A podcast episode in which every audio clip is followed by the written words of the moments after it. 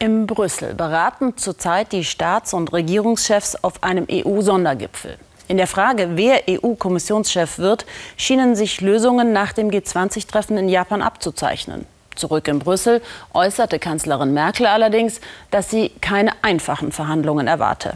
Das Ganze scheint nur zu funktionieren, wenn Einigkeit über die Besetzung aller EU-Spitzenpositionen erzielt wird. Bisher war der Auswahlprozess kompliziert, die Gräben schienen tief vor allem zwischen Regierungschefs und Europaparlament. Michael Kritz. Es geht um diesen Stuhl im 13. Stock des Kommissionsgebäudes. Wir sind im Büro des Präsidenten. Es geht darum, wer den größten Einfluss bekommt auf ihn. Ein Machtpoker um die politische Zukunft der EU. Und den will das Europaparlament für sich entscheiden. Einer der Spitzenkandidaten sollte es werden, der konservative Manfred Weber oder der Sozialdemokrat Franz Timmermans. Beide haben sich monatelang im Europawahlkampf den Wählern gestellt. Es geht natürlich einerseits um die Namen, aber es geht natürlich auch um die inhaltliche Orientierung. Es geht auch um einen Machtkampf zwischen verschiedenen Institutionen, den Europäischen Rat, also die Staatschefs auf der einen Seite und dem Europäischen Parlament auf der anderen Seite. Doch plötzlich sinken die Aussichten von Weber und Timmermans deutlich. Warum? Im Sitzungssaal des Rates. Hier tagen die Staats- und Regierungschefs, immer dabei der Kommissionspräsident. Die Regierungschefs müssen ihn vorschlagen, das Parlament muss ihn am Ende wählen. Beide wollen den größtmöglichen Einfluss auf ihn.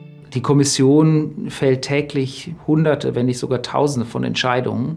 Ein Großteil dieser Entscheidungen müssen schnell gefällt werden und werden natürlich auch in irgendeiner Art und Weise politisch gefällt. Es ist eine politische Entscheidung, ob man äh, zum Beispiel beim Klimaschutz schneller voranschreitet oder weniger schnell voranschreitet und das Schnellere äh, Gesetze vorschlägt, äh, die schneller das umsetzen oder weniger schnell. Dies sind politische Entscheidungen. Eine entscheidende Frage ist, wer ähm, gibt ähm, die Agenda vor und wer gibt, ähm, auf wen kann sich der Kommissionschef berufen. Am besten auf Frankreich, meint wohl Emmanuel Macron.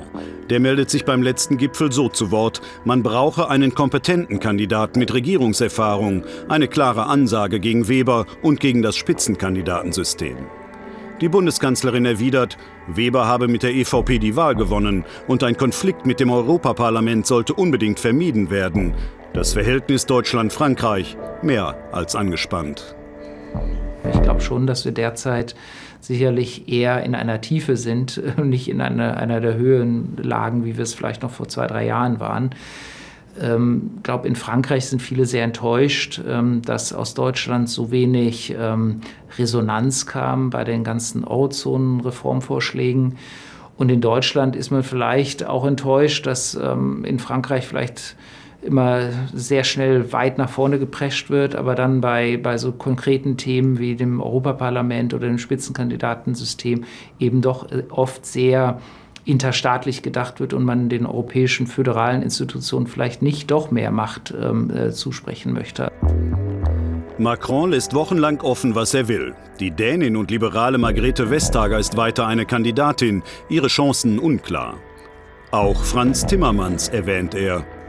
Macron schlägt sogar Angela Merkel als Kommissionspräsidentin vor, obwohl sie schon lange zuvor abgewunken hatte. Merkel ist sauer. Ich will vielleicht dann auch jetzt mal hinzufügen, weil es ja eine Frage ist, die mir sehr oft gestellt wird, dass ähm, ich ein bisschen traurig bin, dass meine Worte, die ich jetzt so oft gesagt habe, auch in der gleichen Weise scheinbar überhaupt nicht respektiert werden. Und ich finde, das könnte man tun. Nimmt Macron Merkel nicht mehr ernst? Mit jedem Tag steigt die Zahl der Namen im Spiel. Noch Präsident Juncker kommentiert die Suche mit der ihm eigenen Ironie. Ich sehe mit Freude, Amüsement, Genugtuung, ja Glückseligkeit. Es scheint nicht sehr einfach zu sein, mich zu ersetzen.